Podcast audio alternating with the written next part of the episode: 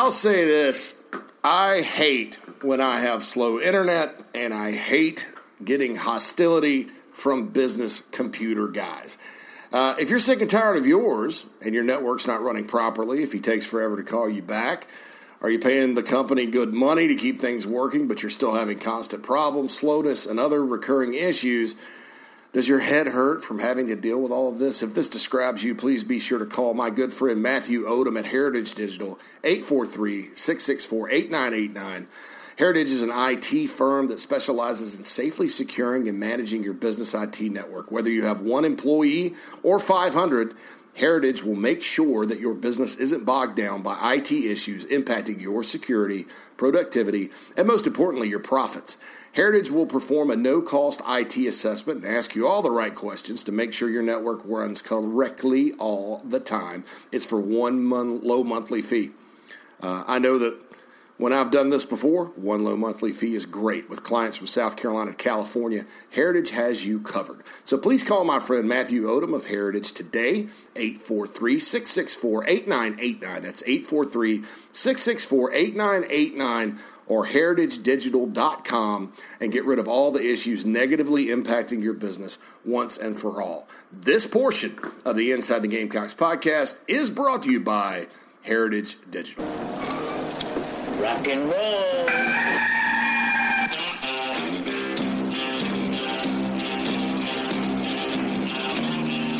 It's your daily dose of all things Gamecocks on the Inside the Gamecocks podcast. Here's JC Shurburtt. Inside the Gamecocks podcast. Happy Friday the 13th, everyone, August. Uh, great to be back with you doing the podcast. I hope uh, offensive defensive preview went well last week. Hope you enjoyed the interview with Josh Pate. I had an extended trip out to South Carolina. Got a chance to watch the Gamecocks practice a little bit. Uh, that was awesome.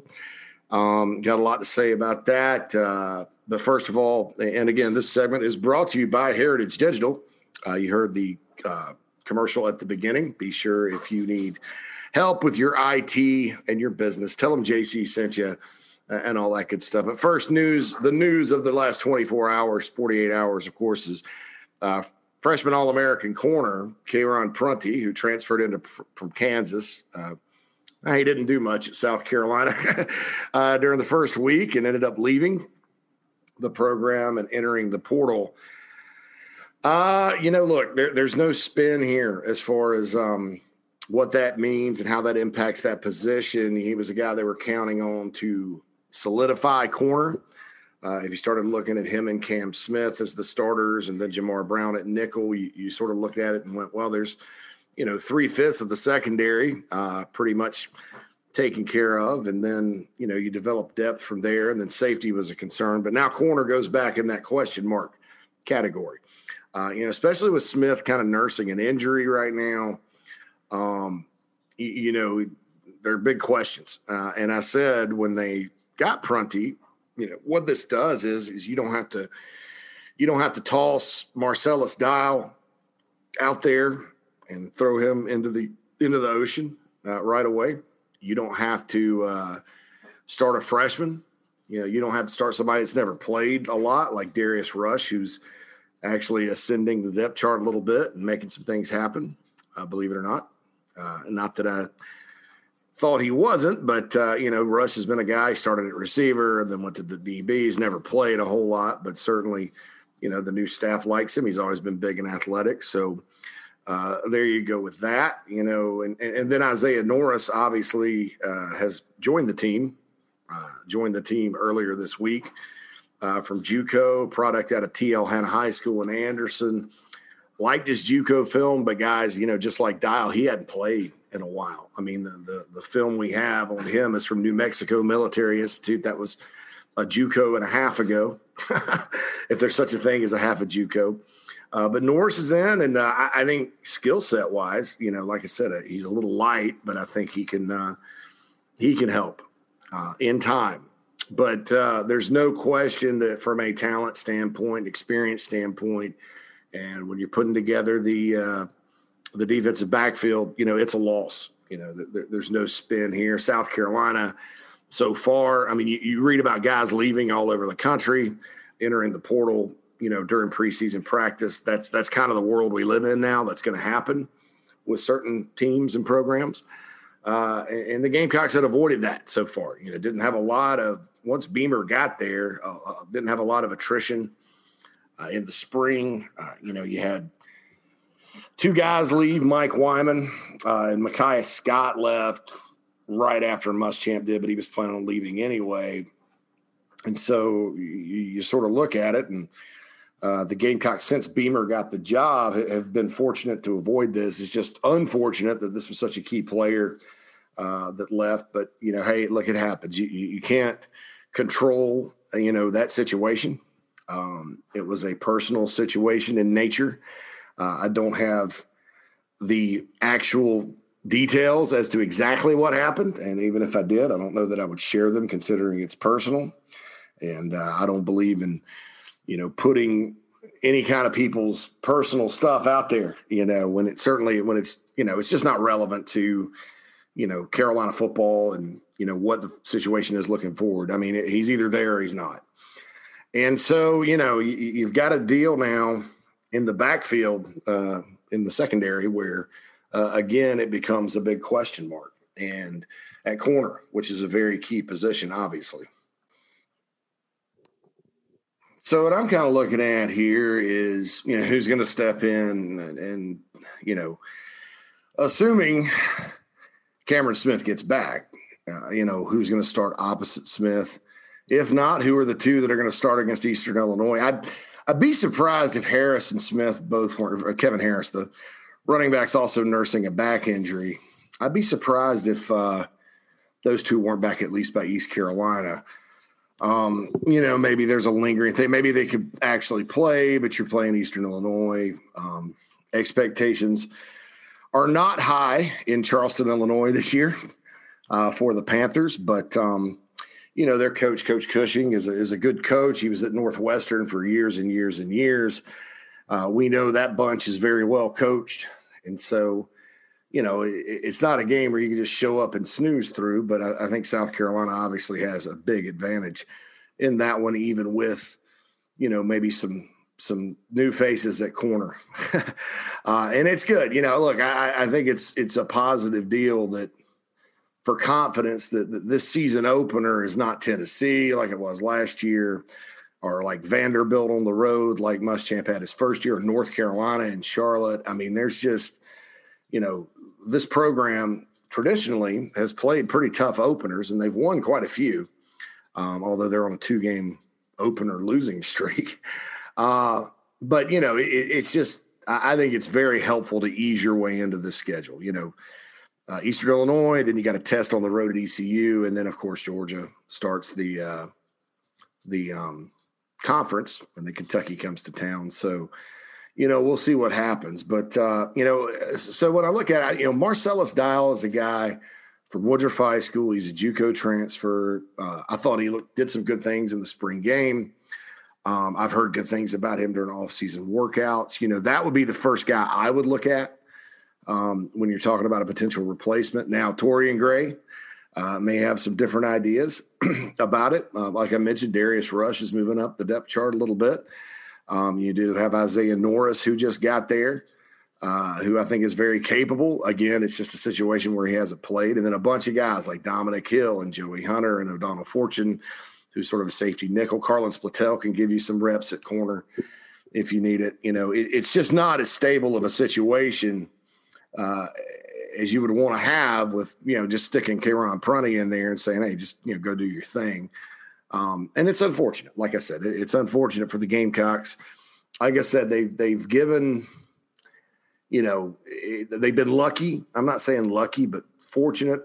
I guess would be the, the term to use. I don't, I don't know. They've done a good job of keeping guys in. How about that? Because I don't want to minimize it and say you're just lucky because nobody transferred. Uh, there's a reason nobody transferred, and that the coaching staff and the support staff, strength staff, all those guys set the tone. Um, you know, but Karon Prunty's in the portal. Um, you can always get back out and come back.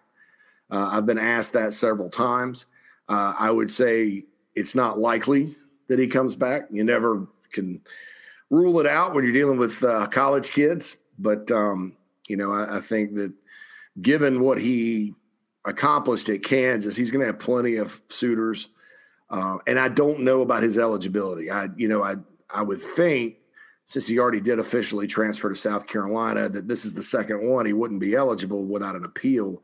But with personal situations, you know, that may be easy uh, and all that. I, I, would be surprised if he ends up at like a Tennessee or somewhere. I think he's probably heading close to home, which would mean an Old Dominion or an East Carolina or a Norfolk State, maybe a Virginia or Virginia Tech, although those schools are not just right down the road. Uh, you know, so we'll see sort of what happens. But um, certainly that's a big loss. And, and look, like I said earlier, every school in the country at some point goes through some sort of um, the, the, ones that don't are very you know they are kind of lucky. When, when, you don't go through some sort of attrition be it injury or whatever um, in the preseason. Uh, you know i just think that because of the questions elsewhere on the roster you know you start checking things off. Like i said when they got him well corner you know you can check that off as well questions are answered uh, or potentially answered and obviously you know uh, somebody's got to step up. And like I said, the first guy I'm going to look at there is Marcellus Dial. Uh, like I said, I thought he performed well in the spring. Uh, he went through spring, uh, but the concern with him and Norris and Hill, all these guys, you know, they just haven't played a whole lot. Uh, you know, so you, you, you sort of wonder about that. You know, you're like, I don't know. You know, uh, I, I will say this: I don't think that the secondary was without talent or athleticism. Uh, I think that there's some guys back there that are certainly good football players and great, good athletes. Sometimes great athletes. Being a great athlete doesn't always mean you're a good football player, but uh, that's uh, you know I, I, don't think the cupboard is completely bare back there. It's just a matter of who's going to play where and who's going to step up and get some separation. Same same thing is sort of true at receiver. I mean, there's a lot of options uh, and a lot of guys that do different things well. Uh, but you know, they need somebody to have some separation. I'll, I'll say this, and I'll get to the practice uh, uh, observations. I, I think Dakereon Joyner uh, has become a vocal leader on the team. Uh, I think he's become a more complete receiver. You could see that in the spring game. Um, you know, what kind of year he will have statistically, I don't know, but I, I think that at receiver right now, what you're looking for is a guy that can be consistent uh, and a guy that can, you know, you know what you're going to get when he goes out there. And I, I think Joyner's proven that. Um, in my practice observations, uh, one of the first passes of the uh, pass scale they did, or 11 on 11 uh, pass passing drill, or whatever you want to call it, he caught a nice pass on a slant from Luke Doty. I think Rush had the coverage on him. Uh, it was a perfectly thrown ball, and Joyner scoops it up. Uh, you know, threw it right where he could get it. Nice catch and run by him. Uh, and so that's that's a positive. But I think we knew that. I'm not telling you anything you don't know uh, about on just because of uh, you know what he did in the spring and all that good stuff. Um, okay, so the first thing about the the practice I saw that stood out was the quarterbacks. I, you know, I I uh, I've always sort of not, I guess, gone overboard when we talk about Luke Doty and some incomplete passes and being a consistent passer and all that.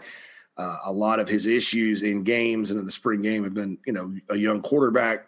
At times, you know, his his footwork fails him, and he gets off balance. That's when you throw balls that don't make it. You know, when you get in a hurry and, and all that good stuff. Well, on, on, on Tuesday when I saw him, you know, he looked uh, pretty comfortable back there. Really quick release, uh, good velocity on his balls. Uh, you know, thought he threw it well. I don't, I don't know that he had an incompletion. He had one that was maybe a little low uh, but it was complete. Um, and so that's good. That's practice, and that's not with you know defensive ends flying at you and protection and all that. And it was kind of a quick game drill. Um, there were some thrown down the field, but uh, Luke Doty looked pretty good. At the same time, uh, I think Jason Brown threw the ball pretty well. He had one that was too high to Ortre Smith. Ortre made a great uh, effort on the ball. And I don't know if it was miscommunication or what, but it sailed on him a little bit. But other than that, he threw it pretty well. So, you know, the quarterback position to me, you know, I, I see why Luke's the starter. Uh, I see why Brown has a shot. Um, you know, they threw it well, and I think that's that's encouraging uh, for any team.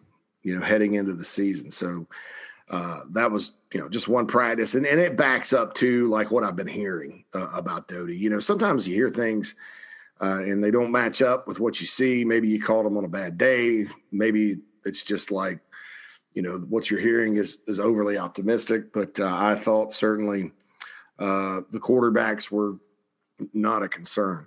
Uh, D line, O line. I'll, I'll, start with the D line. I, I think I was standing a little downhill uh, but walking off the field, I got a chance to walk by them. You know, this is a big athletic bunch. Um, you know, you look at a guy like Jordan Strachan out there. I mean, you know, Jordan Burch. Uh, man, he looks the part. JJ Enagbare looks the part. Aaron Sterling. Uh, those guys that are at uh, Mike Peterson's position. I mean, compared to what Mike Peterson's had to work, work with in, in recent years, I mean, this is this is a good deep group. Hot Rod Fitten uh, even looks like he's made some progress quickness wise. He's up to 255. So that end slash buck spot, uh, you know, I think is in really good shape from a depth standpoint and also a talent standpoint. Uh, and then the D tackles to me, and I, I noticed Jakeem Green. You, you, can tell Jakeem has been at Nebraska for two years in a weight in a Big Ten level weight program. He just he looks really really good. Um, you know, Zacch Pickens looks really, really good physically and, athletically. Jabari Ellis is a guy that they love. Uh, Rick Sandidge has come a long way. You know, look, if Rick Sandidge can put it together this year, and you know, it's going to be hard uh, to beat out Jabari Ellis. Uh, I think just because he's a senior and one of the leaders on the team. But if Sandidge can come on, man, that's that's that's huge because when he's on, he's on. I mean, and you can't coach Six five three oh five or whatever he is. Uh, I'll say this about Tonka Hemingway. You know, it would not surprise me at all to see him end up starting somewhere. Um, he looks like he's gotten the additional weight on pretty well. He's up to around 300 pounds. He's moving well. Uh, Tonka is a guy that, you know, when he's been in games, he, he's what they call flashed. I, I know that's one of those buzz terms that you know Will Muschamp used that maybe nobody wants to hear anymore. But uh, I think that when you look at it, you know the the future and the present on the D line is, is very very bright. Uh, you know, so the Gamecocks should be able to do some things uh, at that spot. You know, stood next to the linebackers during drills. Uh, they all look healthy now. That's a good thing. Uh, you know, Brad Johnson looks like to me he's leaned up. Uh, and he's out there starting. And, and the good thing about him, you know, he's got he's got a good frame, long arms. Uh, that's the good thing with him. I think the potential's there, and, and I've said many times, other schools that evaluated him when he was coming out, you know, Virginia Tech and South Carolina wanted him as an edge guy, uh, pass rushing type, and then Clemson and Georgia and some other schools that looked at him said, well, if we took him, we take him as a Mike linebacker. And so maybe that's the deal. And he's probably the will, but it's an inside backer position.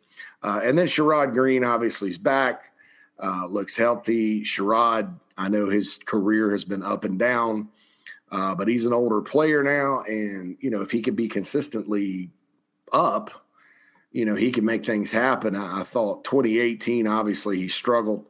I thought 2019, he came back strong, and then he was hurt all year last year. So, Sherrod Greene could be an answer there. Uh, you know, I like Mo Kaba a lot. I like Debo Williams a lot.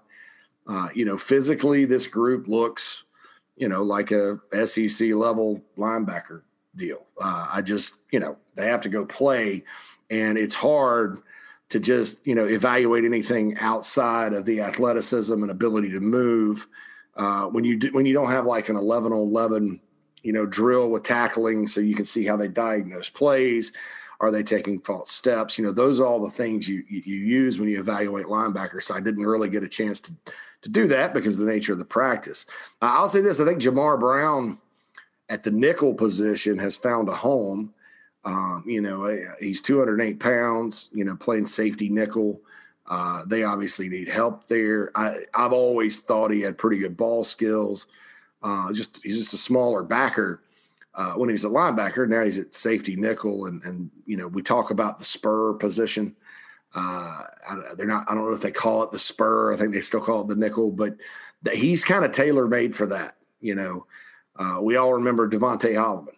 and uh, you know Holloman grew sort of into a linebacker esque sized guy, but he still had his coverage ability and all that. And I think Jahmar Brown, you know, again, if he can stay healthy, uh, could end up being somebody that um, that uh, plays a lot and has a big impact on the defense. I want to also mention at linebacker Daryl Ware, uh, a walk-on guy from Fort Dorchester, who played a lot at the end of last season. Boy, physically, he looks good.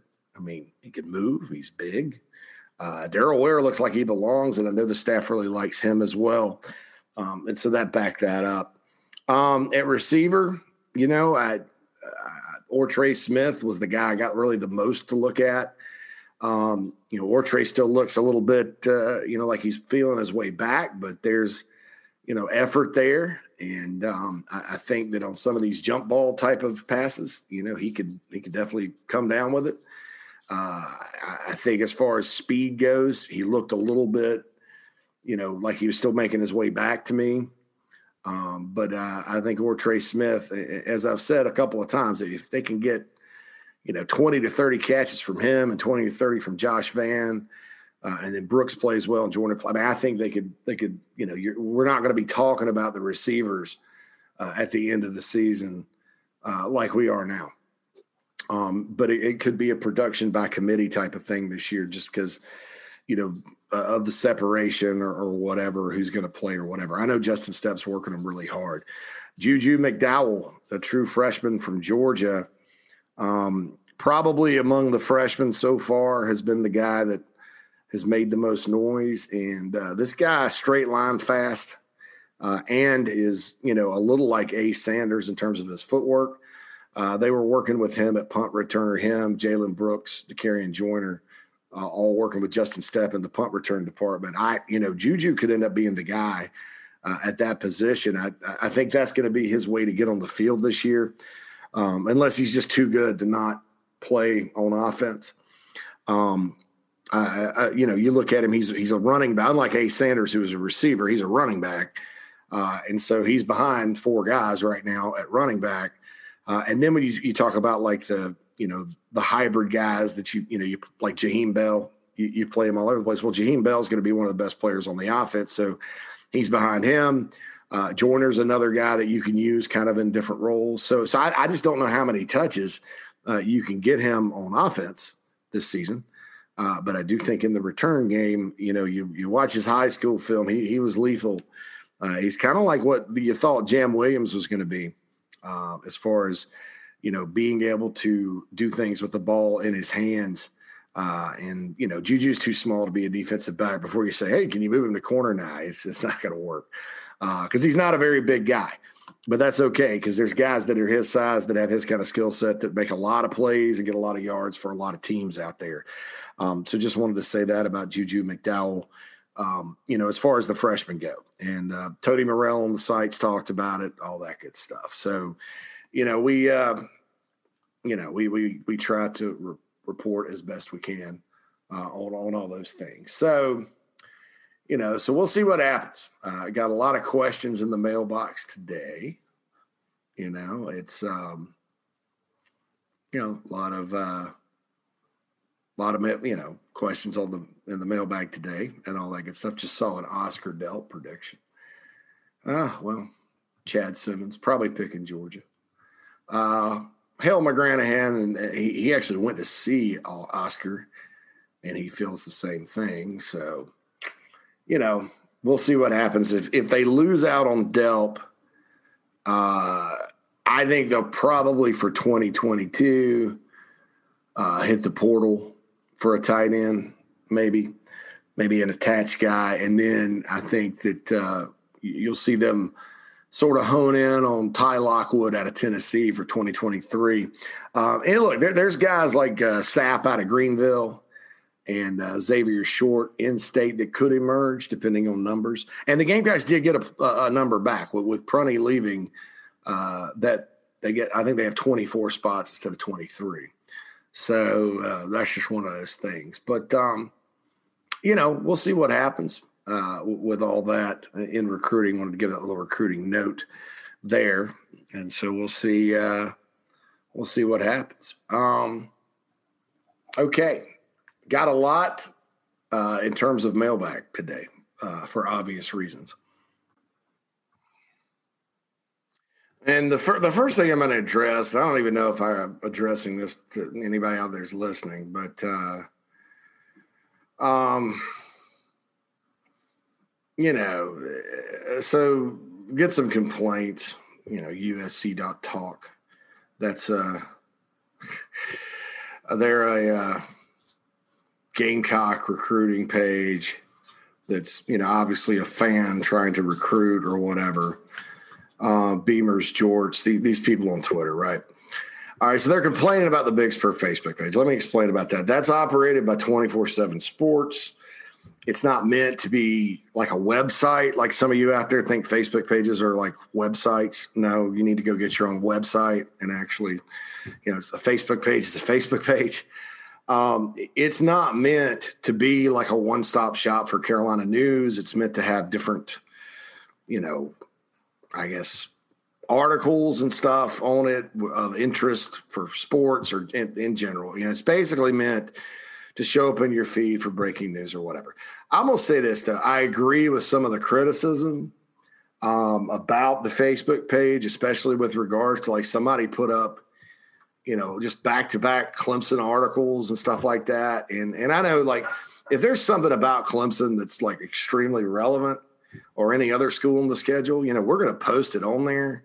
But, you know, I, I agree. It got kind of crazy. And then John Whittle had to delete something like that uh, and all that. But, you know, this guy's like, it's automated crap. The fact they don't care is the reason I don't pay for their crap. Well, well, this is why you're, you know, if you're counting on a Facebook page uh, to, you know, as like you know, con as, as full service content, then then you probably should pay for it because that's not the we're never going to give everything away on Facebook, man. You know, we appreciate the people that read, but that's our Facebook page for distribution of our content. Uh, and I agree with the, you know, the the uh, criticism there, and we're correcting it on our end. But you know, you're missing the boat if you think, you know, that's reflective of, you know, it sounds to me like you just kind of want something for free, uh, and so you're you're just putting crap out there trying to uh, trying to hurt the site. I don't appreciate that. Uh, so anyway, that that's the point there. Saw that in the inbox today and felt like I needed to address it. So now on to bigger and better things in the iHelp Consulting mailbox. And if you are inbox or mailbag, sorry, shoot, I'm just getting back in the swing of things, folks. Uh, if you're a business owner and you're always looking to save time and money, right? That's where iHelp Consulting can help. iHelp is a Gamecock owned and operated company whose only mission is to help businesses save money on expenses. So if you're paying too much for credit card processing, internet, insurance, or anything else, iHelp can find your business the most savings without sacrificing quality. And remember, if iHelp can't save your business any money, you don't pay them anything. That's right. If iHelp can't help your business, it's no cost to you. So call or text Daniel Owens at iHelp at 843 372 5713 or visit iHelpConsulting.com to schedule a free consultation. That number again, 843 372 5713. iHelp Consulting. How can I help you? So be sure to call or text Daniel if you want to save money on your business expenses. That's above and beyond what Heritage Digital does. Heritage Digital is going to keep your network running. Uh, what Help is going to do is just save you money across the board on everything. All right, so there's two ways to get into the iHelp Consulting mailbag. First of all, is to tweet to at the Big Spur Pod, and uh, please follow that account as well. Uh, Christian says, "What kind of impact or playing time do you see Boogie Huntley getting this season?" I, I think that Boogie Huntley will be uh, in the rotation. From what I've heard, he, he's still learning, but the upside is there. Uh, you know, I, I think he and you know, and look, I just mentioned about the D tackles. I mean, is he going to pass Green, who has college experience? Is he going to pass Hemingway uh, or Sandidge? That see, it, it, gets pretty deep there. You know, when you're talking about you got Pickens, and then you got Ellis, who's probably going to start, and, and then you know Sandidge and Hemingway are putting pressure on those two guys, uh, and so then you got Huntley, you got Nick Barrett, a true freshman who they like. You got Jakeem Green back there, uh, who's really good against the run and who looks like a freak.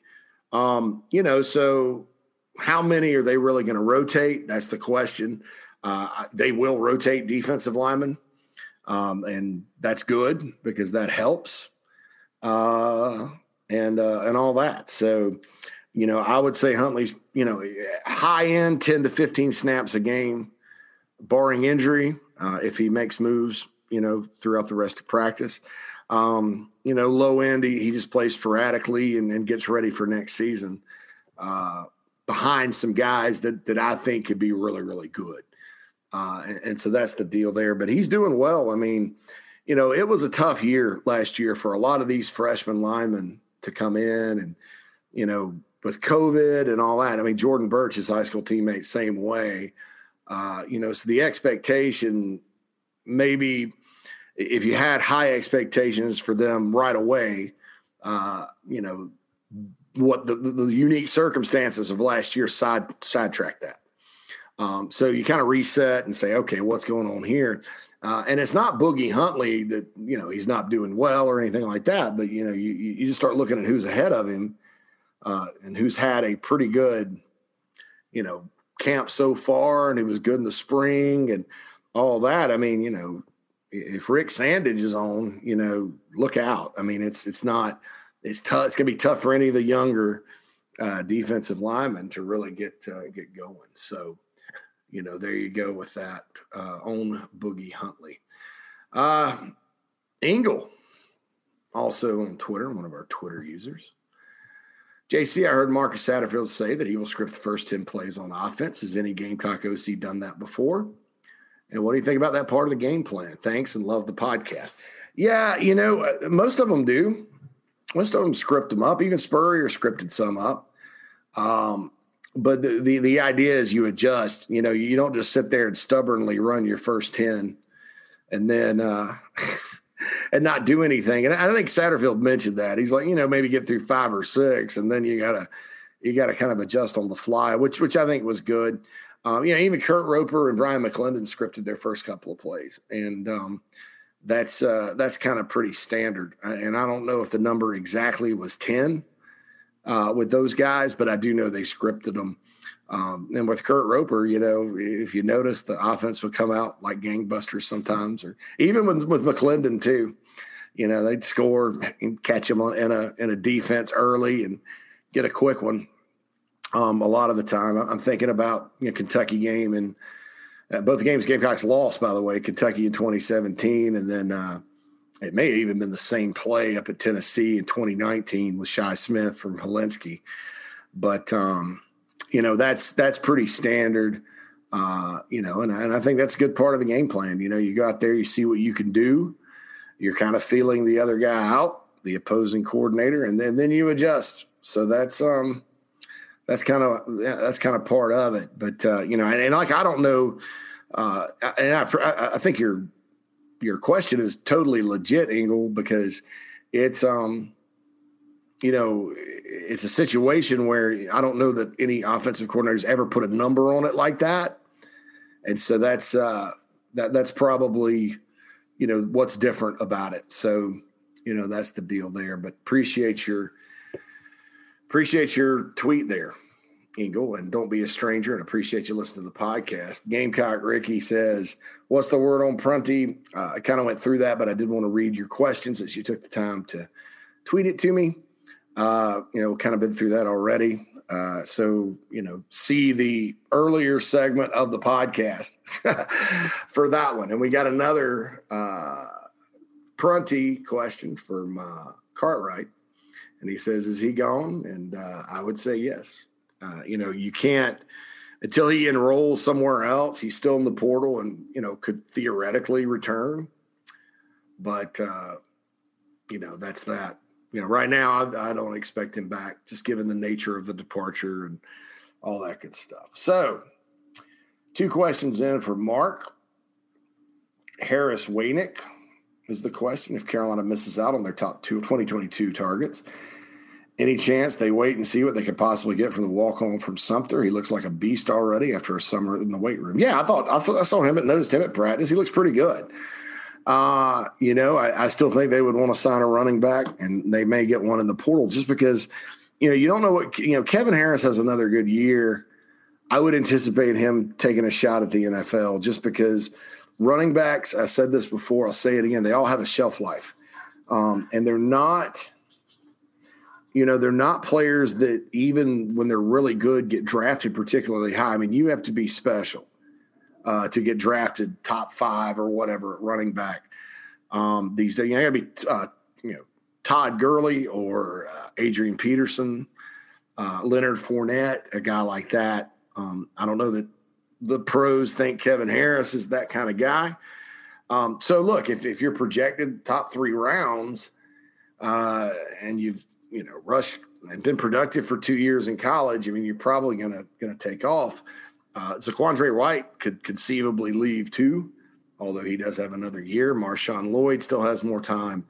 Rashad Amos has more time. Rashad Amos is going to be really good, folks. Um, you know, and then there's Juju McDowell. So, uh, you know, I, I, don't know. Could they wait and see? Yeah, I mean, they like Harris Waynick, and you know that he's actually. I thought he looked good in the spring game, and he looks like he belongs. Um, you know, is he a guy that's going to replace a scholarship guy as they're building for the future? I, I don't know that answer right now, um, but I do. I do. I do. I know they like him, and I and I think it's not going to surprise me if that guy plays a lot of special teams this year and, and sees the field, um, just because of uh, like you mentioned how good he looks and uh, summer in the weight room paid off pretty well. So.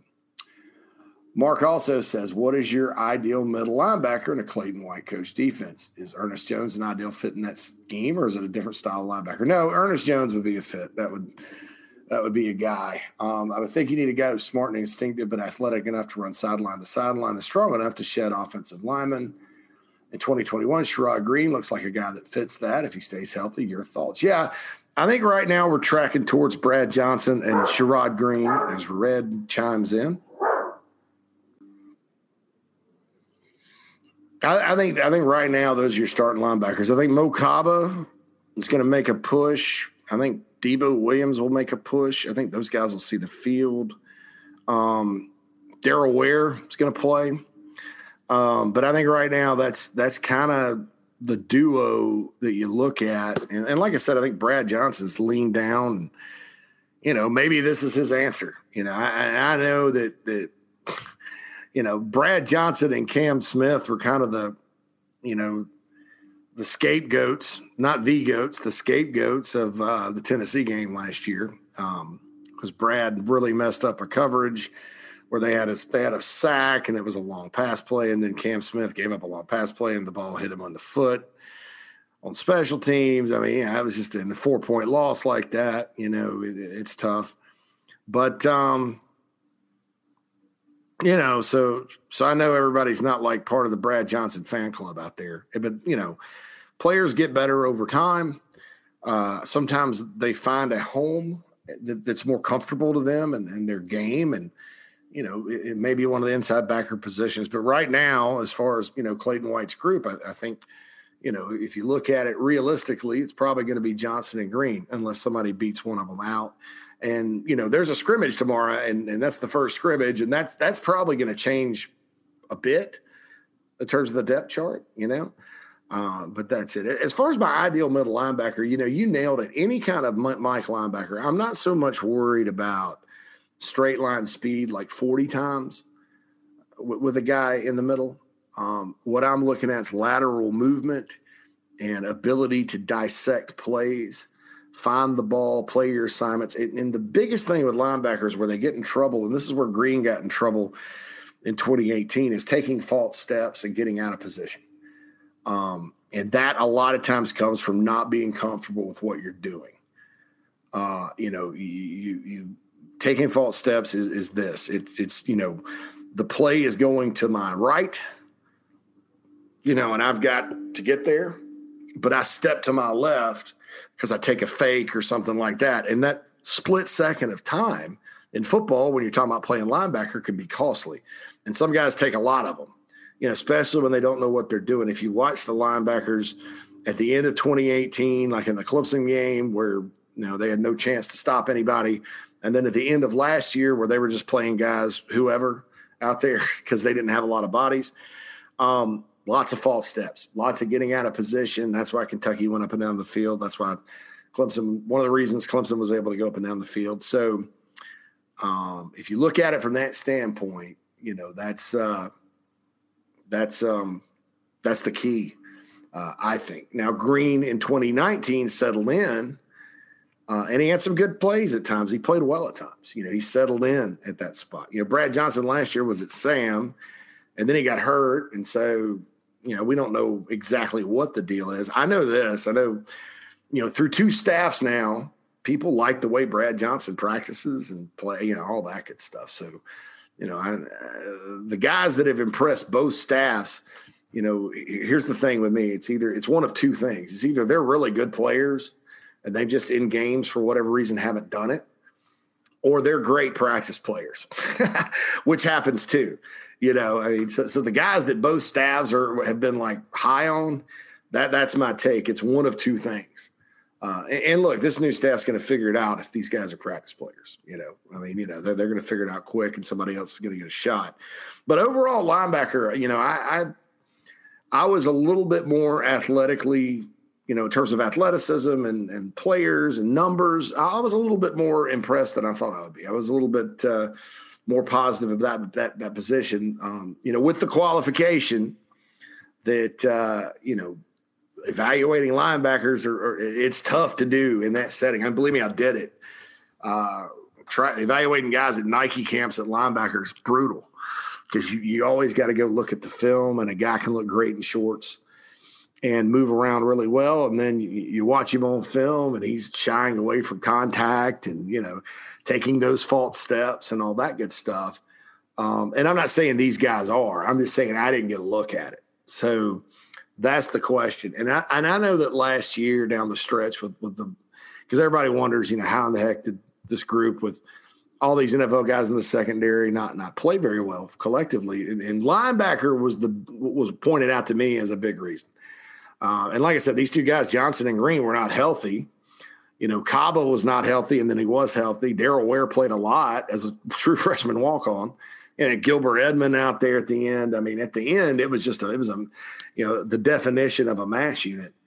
Um, and so, you know, they play two at a time. I, I, think, you know, you throw Jahmar Brown out there as a nickel. Uh, he's a third backer in some instances. I mean, you know, you, you've got some guys that have a chance. Um, and look, if Johnson and Greene aren't the guys, then I think Kaba and Williams could end up uh, being that, or Kaba and Ware. Uh, yeah, I'm not. I'm not ruling out Daryl Ware starting. I, am just uh, a walk on or not. I think the guy's got a lot of tools, and um, he works extremely hard, and looks like he's been in the weight room and all that. So. Mark, as always, you've been asking me questions about the Gamecocks for about 13 years now, and I appreciate it. Keep them coming again inside the game. And I didn't even mention this because, like I said, I'm just kind of getting my my legs under sea legs under me again here uh, after a, a, big break. But um, you can get into the I, I, help consulting mailbag by tweeting to at the Big Spur Pod or emailing inside the Gamecocks at gmail.com. Inside the Gamecocks at gmail.com. And that's I'm, I'm in the the inbox portion uh, of the mailbag right now. Dr. Robert, JC, I hope your vacation was a restful one and you're recharged for the season. I definitely am. Uh, I see the Oklahoma and Texas additions as a big positive for the Gamecocks, given the playoffs are expanding to 12. I would not like to move if the playoffs were staying at four. Um, I'll address that real quick uh, and uh, to say that I completely agree with you. uh, I think at four, you know, you're trying to slip into a very small crack. I mean, even good SEC teams that have one or more losses don't make the playoffs now. I think, you know, with 12, it's probably going to be a different story. Uh, I consider myself a realistic fan, Dr. Robert continues, but I truly believe under Beamer we can get to a level where in a three or four year cycle, we can consistently have a season or possibly two that we finish between nine and three and 11 and one playing in the new SEC, I have to believe that a record of ten and two or better, or some years nine and three, will get South Carolina into the playoffs. Yeah, I think I think it depends on who the three losses are, but you know that could that could happen. I think ten and two, you're feeling a lot better.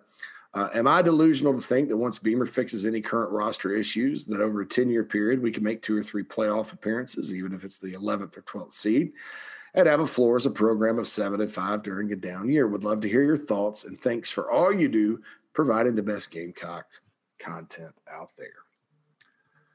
Well, I, look, I think anytime you hire a new coach with a vision and a plan, you know what, what you're looking for that coach to do is to maximize the program. I mean, you, you know, you don't want, you know, you want the like you said the down years at seven and five, six and six, whatever. That that's the floor, and, and really that's you know South Carolina. The big problem has been that since 2015, the floor has dropped.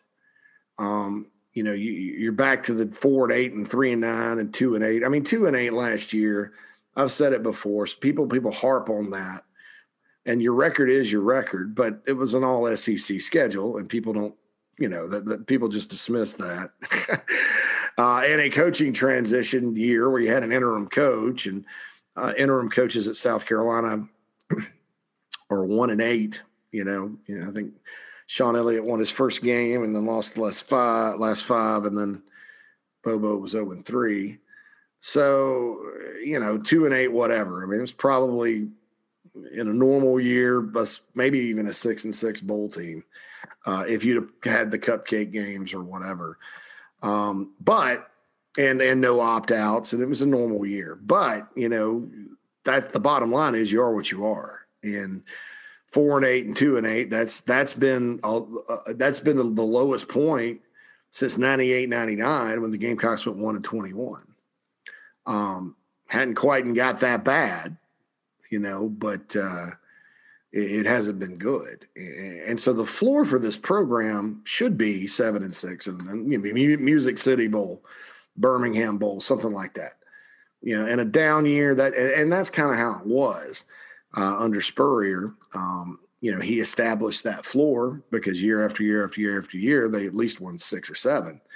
Uh, and Holtz did, you know, Holtz had the two five and sevens, but Holtz was right there between five and seven, you know, after the first 0 and 11 deal. Got to eight and nine years two and three. But, um, you know, there's no reason why South Carolina can't be, you know, relatively good when they're up.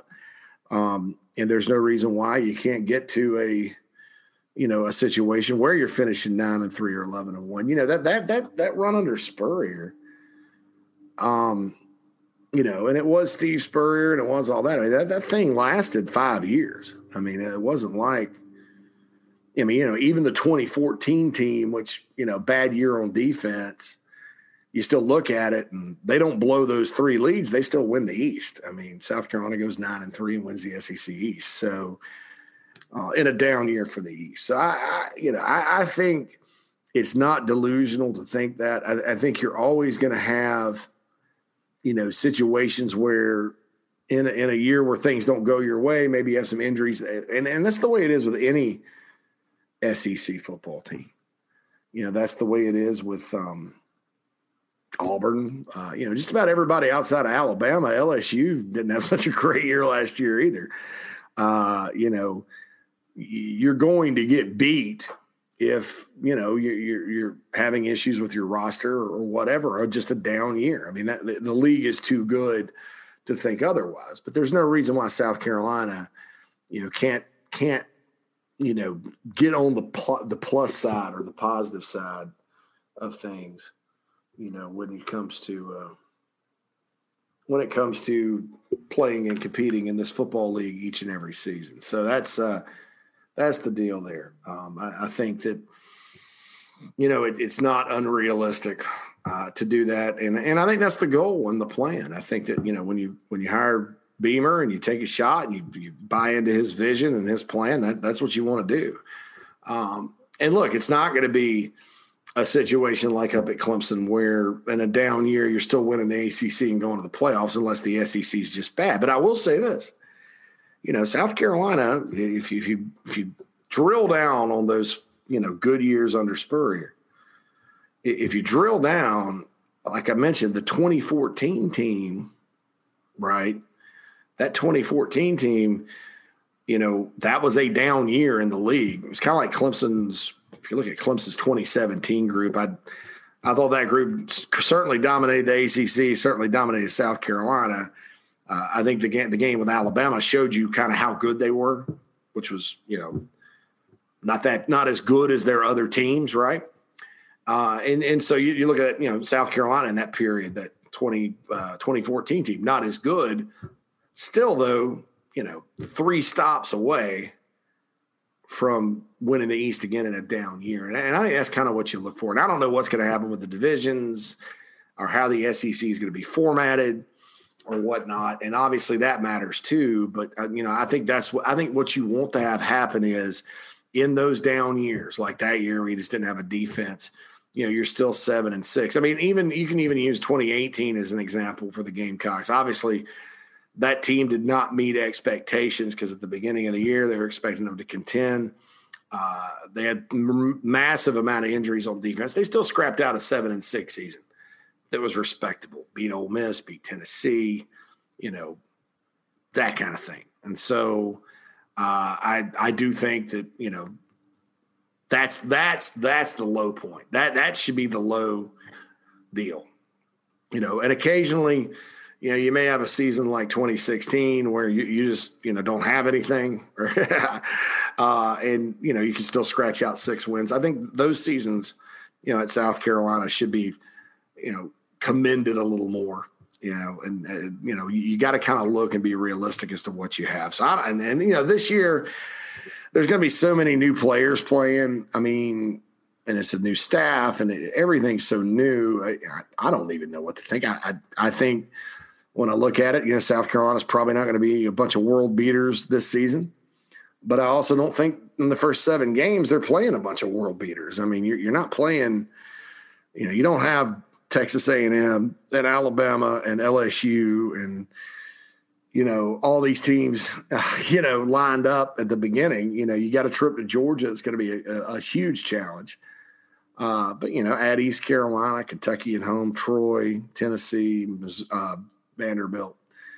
You know, those games, those aren't games the Gamecocks could, you know, those aren't games the Gamecocks are, are just going to like, you know, sit there and, and, and be outmanned uh, in, with or without Karon Prunty, which is probably going to be without. Thanks, Dr. Robert. Appreciate that. Frank emails in. We've heard you refer to the receivers as a group where each guy has something to work on.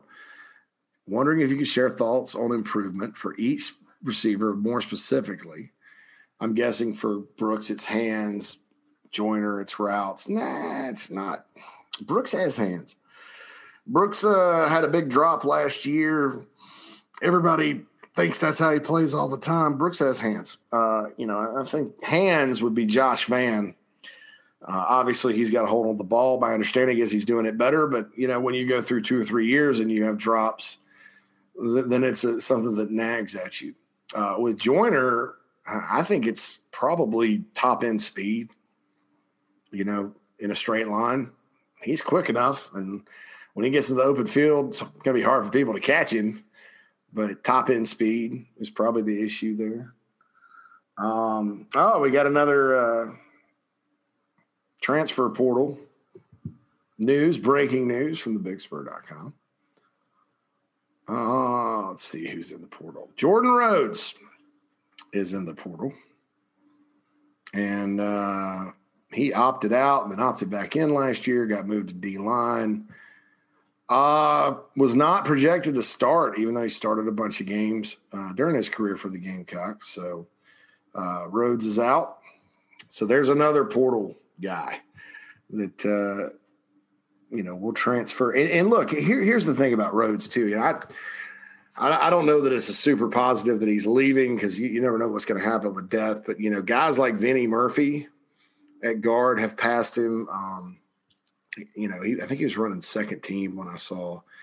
You know, so he probably wants to go someplace to start because he is a starter, and and that's understandable. With that, so there we go. Breaking news just broke on uh, Inside the Gamecocks podcast. Uh, but yeah, you know, so look, going through all 14 receivers, I mean, look, it, you know, with, with some guys, uh, you know, Ortre Smith, it, it's getting his body back in condition. uh, to play. How long can he go?